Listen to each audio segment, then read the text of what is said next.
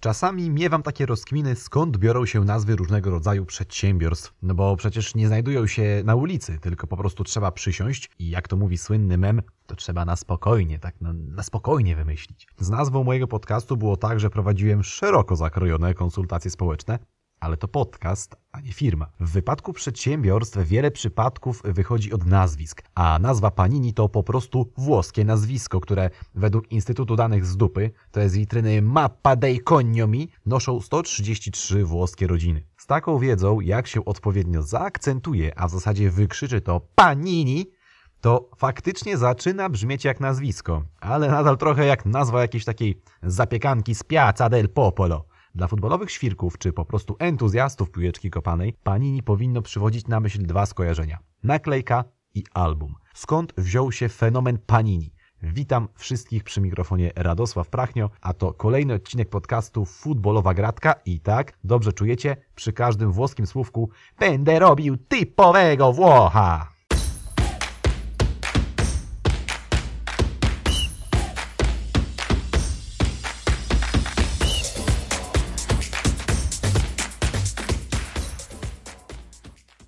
To jest tak wielowątkowa historia, do tego tak ciekawa w każdym detalu, że planuję tak naprawdę opowiedzieć Wam ledwie naście procent z tego, co bym chciał, więc zaczniemy sobie tak od randomowej przypierdolki do Anglików. W temacie piłki nożnej oni się uważają za absolutnych ojców założycieli, to oni mieli jako pierwsi powołać do życia takie profesjonalne kluby piłkarskie, oni mieli w tej prymitywnej rozrywce dla pospólstwa wyznaczyć jakiekolwiek zasady, zawsze nosili głowę tak zadartą mega, mega wysoko, do tego stopnia wysoko, że na pierwszy mundial pojechali dopiero po wojnie w roku 50, bo zwyczajnie uważali się za zbyt dobrych, żeby grać z kimkolwiek innym. Potem się mocno zdziwili, jak ograli ich amatorzy z USA, ale o czym ja znowu gadam? Dobrze go, panie kolego. Puenta.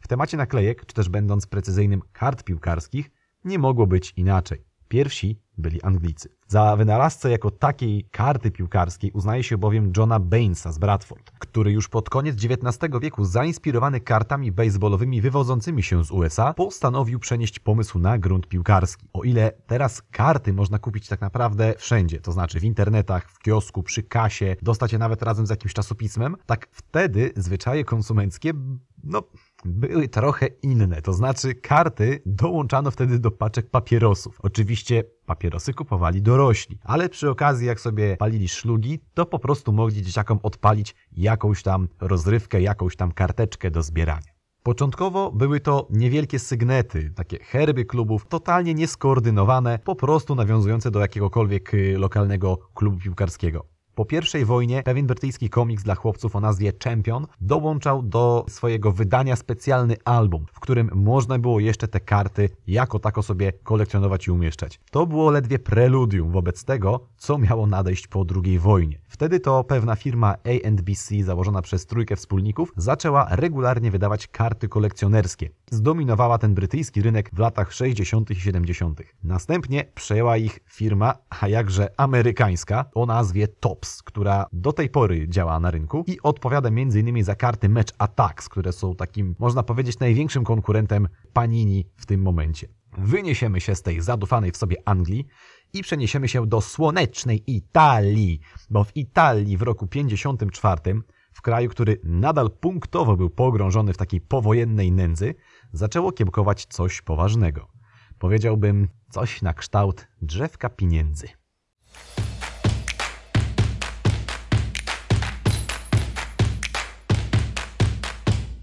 Prawdziwa rewolucja na rynku kart piłkarskich zaczyna się w urokliwej, leżącej nieco na uboczu Modenie, gdzie weseli Włosi produkują sobie auta. I to nie byle jakie auta, bo mówimy tu o Ferrari i o Maserati. Czy zdziwię Was, jak dodam, że te nazwy to też włoskie nazwiska? Do tego jeszcze pędzą tutaj sobie wesoło ocet balsamiczny. No, tacy ci Włosi. No, sporo tych wyróżników, jak na niespełna 200-tysięczne miasteczko. No, miasteczko, miasto bym powiedział. Kolejni weseli Włosi, czyli czwórka braci o nazwisku Panini, prowadzi sobie sklepik z prasą. Jak to bywa w rodzeństwie, jeden z braci miał w sobie to coś. Mianowicie nosił w sobie tyle przedsiębiorczości, że jak to się nieraz zwykło mawiać u mnie w, w domu, że zanim byś się obejrzał, to by cię trzy razy sprzedał. Taki właśnie dar otrzymał Giuseppe. Giuseppe Pizza Italiana. Chyba bardziej włoskim Włochem już się być nie da. Zatem Giuseppe Panini zauważa, że niektóre gazety, które sprzedawali sobie w tym kiosku, dołączają takie kolekcjonerskie ilustracje, no takie pocztówki czy etykiety na pudełko do zapałek, nieskoordynowane regułami obrazki po prostu do zbierania. Rok później ktoś sprytniejszy zaczyna dołączać do swoich gazet kolekcję kart z roślinami. Panini w myśl zasady mam plan, Jaki? Kurwa sprytny. Przejęli interes i zrobili z tego mini loterię. To znaczy, wykupili cały nakład kart z roślinami, podzielili te karty na zestawy, pakowane po kilka sztuk do takich nieprzejrzystych saszetek i jak się okazało, ludzie kupując karty w ciemno, po prostu oszaleli. I to do tego stopnia, że w rok rozeszło się ponad 3 miliony takich woreczków z tymi kartami roślin. Podkreślam, roślin, on. Włosi do tego od zawsze twierdzili, że futbol to najważniejsza rzecz w życiu z tych najmniej ważnych. I też nie trzeba być geniuszem, żeby jeszcze wysnuć takie odniesienie, że dodatkowo jako religijny naród Włosi mogą sobie przenosić taką y, obsesję na punkcie na przykład świętych obrazków, na przykład na obrazki z piłkarzami, którzy, jakby nie mówić, też są pewnego rodzaju świętymi. Takie rozumowanie przyświecało właśnie braciom Panini, którzy przystąpili do realizacji planu stulecia, czyli emisji kart z wizerunkami piłkarzy. Marketingowo rozegrali to również perfetto, bo najpierw oferowali każdemu kolekcjonerowi, który zbierze 100 różnych naklejek, darmową futbolówkę, w sensie no po prostu darmową piłkę do pokopania. A potem do jednego zestawu kart dołączali specjalny album nazwany Calciatori, którym można było właśnie takie karty sobie wklejać. Efekt? W pierwszym roku działalności Panini sprzedają 15 milionów paczek z kartami, gdzie w jednej paczce znajdowało się 5 kart. W drugim roku było to już 29 milionów. Podwojenie wartości. Sprytni Włosi szybko wietrzą szansę i czynią ekspresową ekspansję międzynarodową. To znaczy, idą sobie do FIFA, podpisują umowę i na mundial w Meksyku w 70 roku przygotowują pierwszy album z kartami Panini, który właśnie wychodzi poza Italię. Dzisiaj skompletowany album z tego turnieju wart jest na różnych aukcjach nawet 3000 dolarów, a pewien duet kolekcjonerów ojciec i syn sprzedali taki album nawet za 13 kafli bo dorzucili do tego jeszcze autograf samego Pelego. I myślę, że to jest dobry moment, żebym tak delikatnie wspomniał, że osobiście album Panini miałem w ręku dosłownie kilka razy. Dosłownie kilka naklejek miałem okazję do niego wkleić, więc fanatykiem zdecydowanie nie byłem, tym bardziej nie miałem takowych geeków w rodzinie. Tymczasem wróćmy sobie teraz na moment do zadufanych wyspiarzy, bo w Anglii, e, szczególnie po wielkim i nie oszukujmy się kontrowersyjnym sukcesie kadry z roku 66, kiedy to jako gospodarz mundialu wygrali ten mundial, wybuchł szał. Dziś byśmy powiedzieli hype, choć ja mam wrażenie, że to słowo nadal zbyt słabo określa to, co działo się w Anglii pod wpływem zbierania kart piłkarzy. Naród po prostu popierdoliło. Na rynku brytyjskim funkcjonowało już kilka wydawnictw, a do głosu jeszcze dorwało się Panini. Nie będę teraz może już opowiadał o niuansach biznesowych, o biznesplanach, o wchodzeniu Panini na ten wyspiarski rynek. Powiem tylko w skrócie, że te karty z różnych wydawnictw dołączano do absolutnie każdego artykułu gospodarstwa domowego, żeby tylko zwrócić na siebie uwagę potencjalnych kolekcjonerów. Może to nie wybrzmiało szczególnie mocno, ale ja ciągle używam słowa karty, a nie naklejka. Dlatego, że aż do roku 68 te karty, aby gdziekolwiek je przykleić, wymagały po prostu zastosowania kleju, nasmarowania i dopiero wtedy przyklejenia.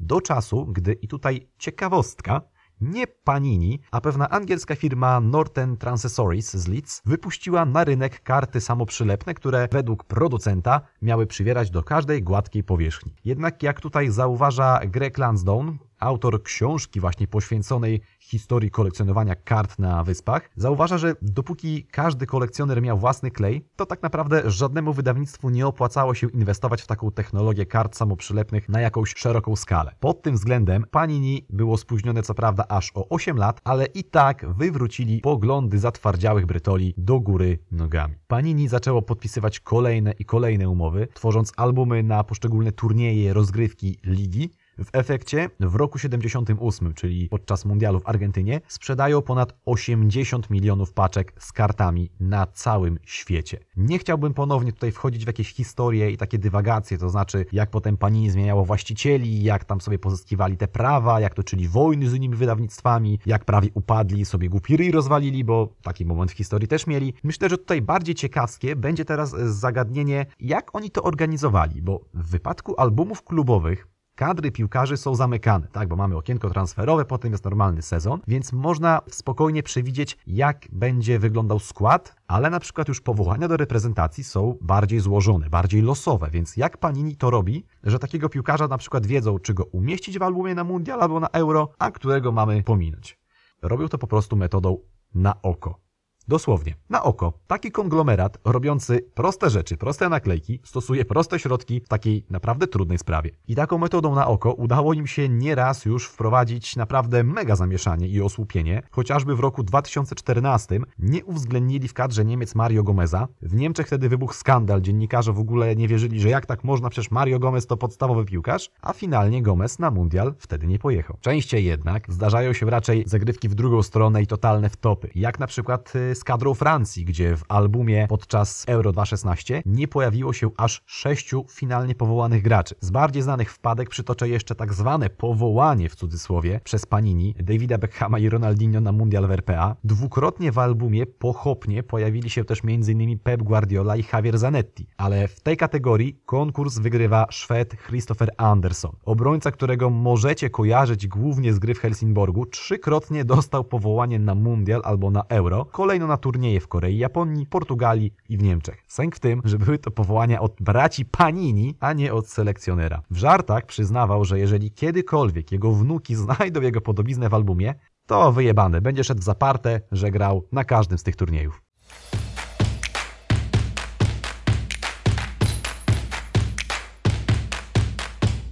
Na przestrzeni lat wokół dostępności poszczególnych naklejek urosło niesamowicie wiele teorii spiskowych i taka najpopularniejsza z nich twierdzi, że dostępność poszczególnych kart piłkarzy na rynku jest znacznie ograniczona. To znaczy, że takiego Pelego, Maradone, Beckhama, Messiego czy Cristiano albo Lewego jest znacznie trudniej wybrać, wylosować. I akurat tutaj ta teoria jest półprawdą. Bo faktycznie takich tuzów futbolu jest trudniej znaleźć w paczkach, ale nie dlatego, że pani nie doważa ilości tych kart na rynku, bo tutaj firma od zawsze zarzeka się, że drukują dokładnie taką samą liczbę wszystkich naklejek. Co ciekawe, naklejki nigdy nie będą dodrukowywane, to znaczy raz wydrukowana partia pozostaje już niewznawiana. I te naklejki, które po prostu nie trafiły do sprzedaży, są składowane w magazynach i są dostępne dla kolekcjonerów, którzy na przykład chcą uzupełnić swoje braki w kolekcji. Natomiast ludzie często takie naklejki z tymi najlepszymi piłkarzami przyklejają wszędzie. Dosłownie wszędzie. I tutaj w końcu, w końcu mogę się pochwalić swoim doświadczeniem z Panini, które nie jest wielkie i jak się nim podzielę, to prawdopodobnie ci poważni kolekcjonerzy wyślą mnie za to na stos.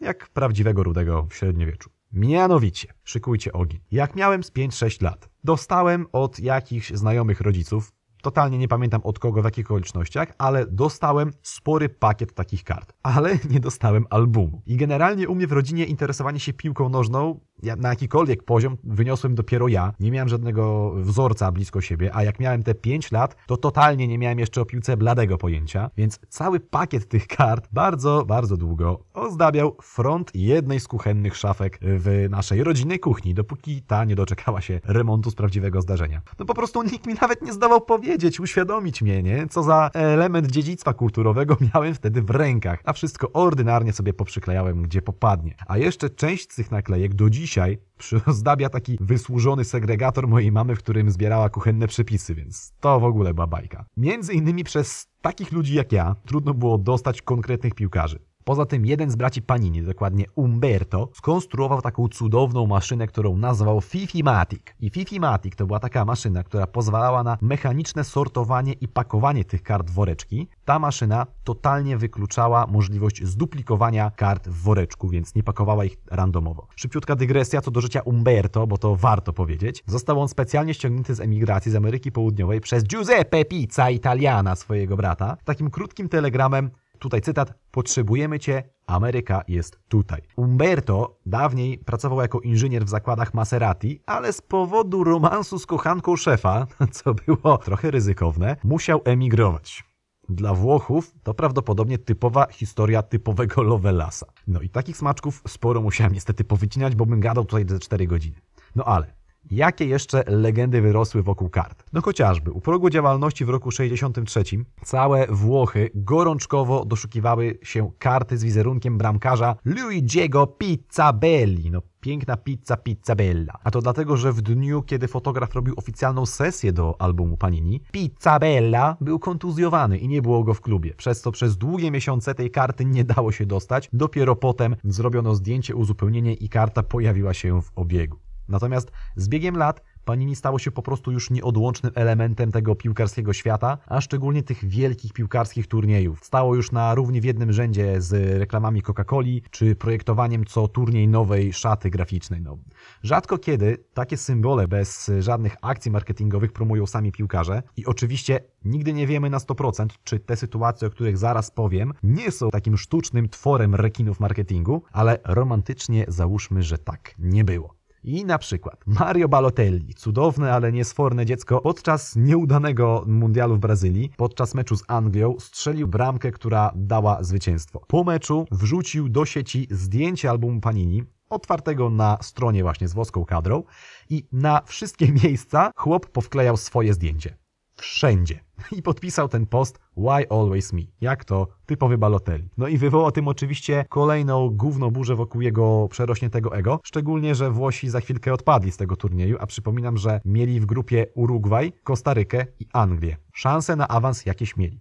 W drugą stronę poszedł właśnie jeden z Kostarykańczyków, mianowicie Joel Campbell, który opublikował któregoś razu w sieci taki post, oznajmiając, że kupił 100 paczek z kartami Panini. 100 paczek, czyli tam było ponad 500 kart i w żadnej nie znalazł samego siebie.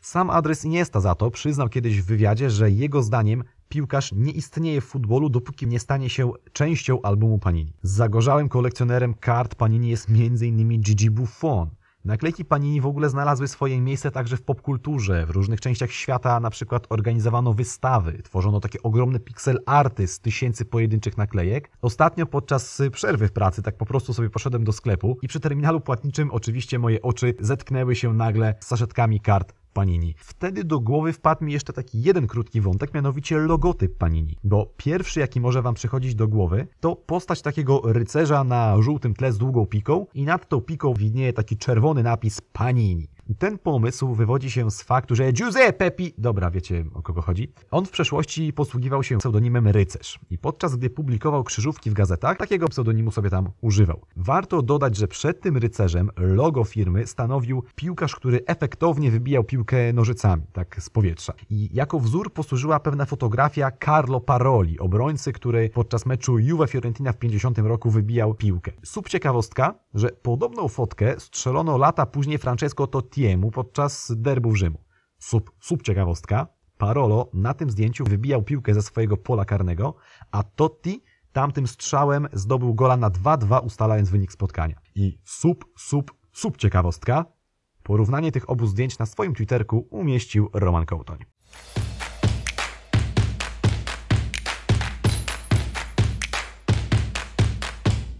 Zmierzajmy powoli do tej kluczowej kwestii, czyli jak to się dzieje, że w ogóle mówiąc bardzo pragmatycznie, ludzie płacą za naklejki z mordami innych ludzi, wklejają to do albumów, a potem te albumy odkładają na półkę. W najlepszym wypadku otwierają je raz na x czasu przy okazji, nie wiem, wizyty mediów albo w ramach po prostu czasu wolnego. Jak to się dzieje, że za tak niepoważne zajęcie biorą się ludzie dorośli i co warte podkreślenia, jeszcze jak można w ogóle za to płacić? Odpowiedzi na to jest całe mnóstwo. Każda kolekcja ma swoje początki i jak się okazuje, nie każda może mieć swój koniec, a na pewno nie w każdej kolekcji koniec jest tak samo blisko czy daleko.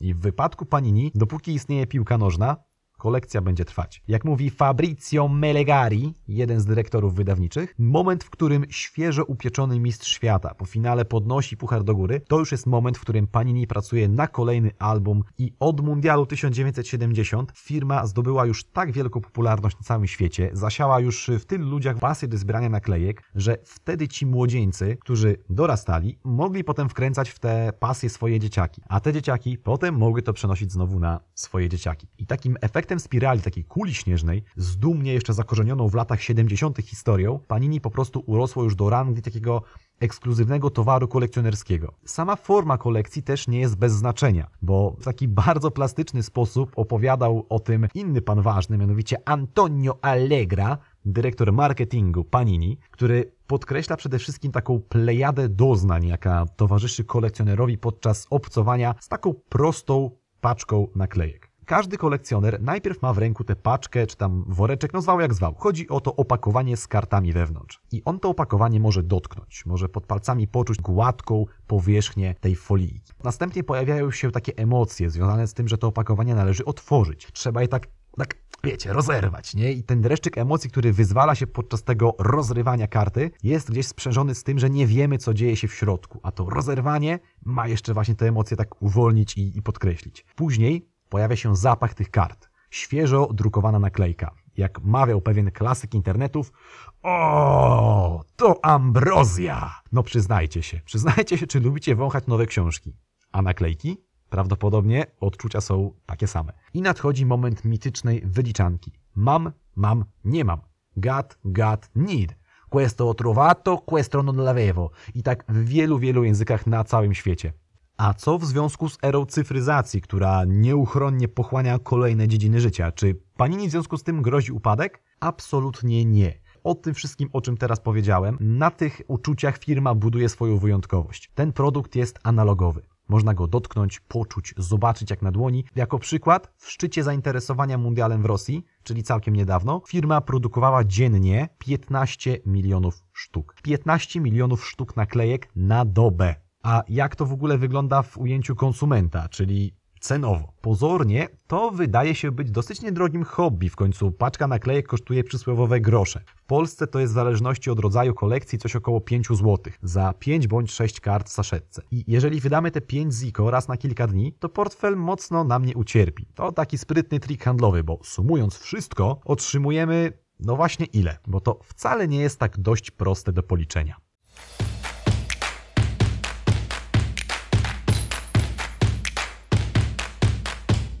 W wypadku kolekcjonerów kart Panini występuje pewne zjawisko matematyczne zwane problemem kolekcjonerów kuponów. W dużym skrócie, bo ja z matmy to mocny nie jestem, chodzi o to, żeby przewidzieć, jak długo należy kupować kolejne paczki z kuponami czy z naklejkami, aby skompletować całość kolekcji. Dwaj szwajcarscy matematycy podliczyli sobie, że aby taki cały plik, na przykład kart z mundialu z Brazylii sobie skompletować, a było tam... Yy, 782 naklejki do zebrania, to trzeba było kupić coś około 900 paczek. I teraz przyjmując jako cenę jednej paczki te 5 zeta, całość kosztowałaby nas około 4,5 tysiąca złotych. Oczywiście rzadko kiedy zdarza się, że kolekcjoner wszystkie te naklejki pozyskuje wyłącznie drogą kupna, od czego jest ryneczek i wymiana, tak? Naukowcy opisali ten problem, opierając się jeszcze o inne e, modele matematyczne i symulacje i według naukowców, za to nawet się biorą poważne, mądre głowy, żeby taką kolekcję efektywnie sobie zebrać i nie rozpierdzielić budżetu, najpierw należy zacząć od kupienia całej serii paczek, to znaczy takiego boksa. Po pierwsze wtedy minimalizujemy ryzyko duplikatów, a po drugie kupujemy kupując w hurcie, po prostu cena w detalu spada. Tyle z matmy jeszcze ogarnia. Następnie należy dokupować pojedyncze paczki i później drogą wymiany z innymi kolekcjonerami możemy się pozbywać duplikatów. A potem te najbardziej trudne do zdobycia naklejki można po prostu uzyskać od, bezpośrednio od producenta, bo jednorazowo z Modeny od samych Panini możemy otrzymać maksymalnie 50 takich brakujących sztuk. Takie ci to sprytne triczki. Można też działać bardziej bezpośrednio, na przykład jak pewne grupy złodziei. No bo tak, no co, myśleliście, że takie karty nie mogą stać się obiektem kradzieży? Przykładowo przed mundialem w Brazylii, w sercu Rio de Janeiro, zorganizowana grupa napadła na taki transport ponad 60 tysięcy paczek, które przepadły bez wieści. I wtedy poważnie niektórzy obawiali się, czy w sklepach będzie można w ogóle bez jakichkolwiek przeszkód kupić takie zwykłe paczki w legalny sposób. Tam wtedy pojedyncze karty Neymara bodajże chodziły za jakieś chore pieniądze, jeśli chodzi o skalę, bo tam było trzeba kilka dolarów zapłacić za jedną, za jedną naklejkę, więc przebitka była naprawdę solidna. A za to przed mundialem w RPA z centrum dystrybucyjnego zginęło aż 135 tysięcy paczek, ale akurat ten napad skończył się odnalezieniem tych paczek i przywróceniem ich do sprzedaży. Wraz z rozwojem technologii, wymiany między kolekcjonerami stały się naprawdę znacznie prostsze. Szczególnie za pośrednictwem strony internetowej laststicker.com, gdzie można takimi kartami się wymieniać i to kartami wszelkiego rodzaju, nie tylko Panini, tylko też innych producentów i to kartami dotyczącymi wszelakich, nie tylko piłkarskich czy w ogóle sportowych kolekcji. Pozostańmy teraz przy piłeczce, bo na tej stronie generalnie bardzo fajnie widać jak Panini rozdmuchiwało stopniowo swój biznes korzystając po prostu z ludzkiej zachłanności, no i takiej krótkowzroczności, jaką są obarczone mikropłatności. Tak, moi drodzy, trzeba sobie po prostu powiedzieć, że kupno takiej paczki kart to jest nic innego jak mikropłatność. No skubańce Włosi już w latach 50. już wtedy wiedzieli, jak to gówno zaimplementować w zwykłe życie. Na koniec troszkę poprzynudzam e, liczbami, bo chciałbym, żeby tutaj pewne rzeczy uplastycznić, unaocznić, uzmysłowić. Szybciutko. Wszystkich albumów od braci Panini dostępnych na tej stronie mamy 2427. Ponad 1100 dotyczy piłki nożnej i ponad 100 różnych kolekcji posiada na przykład Liga Włoska, Hiszpańska czy Francuska. Polska Liga doczekała się już 18 albumów i pierwszy taki album wyszedł w roku 96, a od roku 2008 co roku Polska Ekstraklasa już ma właśnie taką nową edycję. E, jeżeli wejdziemy sobie w głębiej, tak w poszczególne albumy, to sprawdzimy sobie, jak Panini y, z albumu na album tak pompowała sztucznie swoje te sztandarowe produkcje, na przykład y, albumy o Mistrzostwach Świata. Takich albumów powstało już 53, a zaznaczam, że mundiali było znacznie mniej. Te albumy, one zawierają różne wersje językowe, to znaczy mamy różne typy kolekcji, różne edycje męskich, żeńskich rozgrywek itd. Tak Pierwszy album z Meksyku z 70 roku pozwalał zebrać nam 288 sztuk.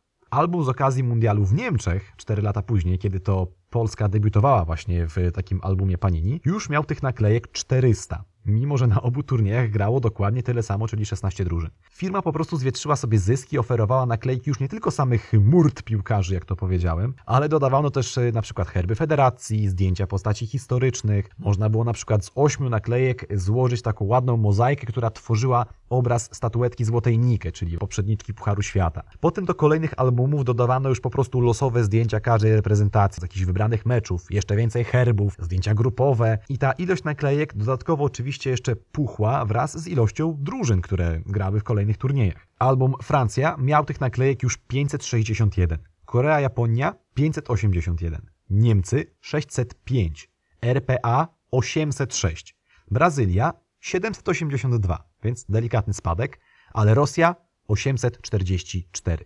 Od niecałych 300 sztuk do ponad 800 naklejek na jeden album. Mało kto, myślę, zebrał całość, a jak widać, jest czego szukać. I na miejscu kolekcjonerów ja już od dawna oszczędzałbym pieniążki i nerwy na kolekcję z mundialu w Kanadzie, USA i Meksyku, bo przy 48 drużynach to myślę lekką ręką do zebrania będzie z półtora tysiąca sztuk, jak nic.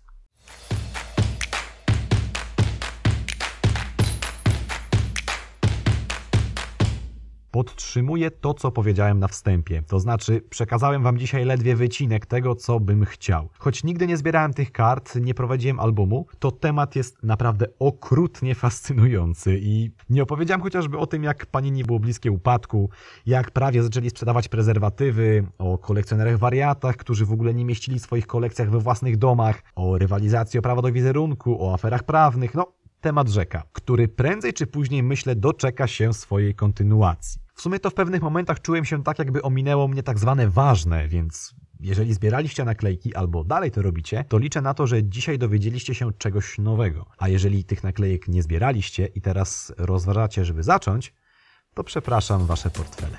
Dziękuję za uwagę i do następnego.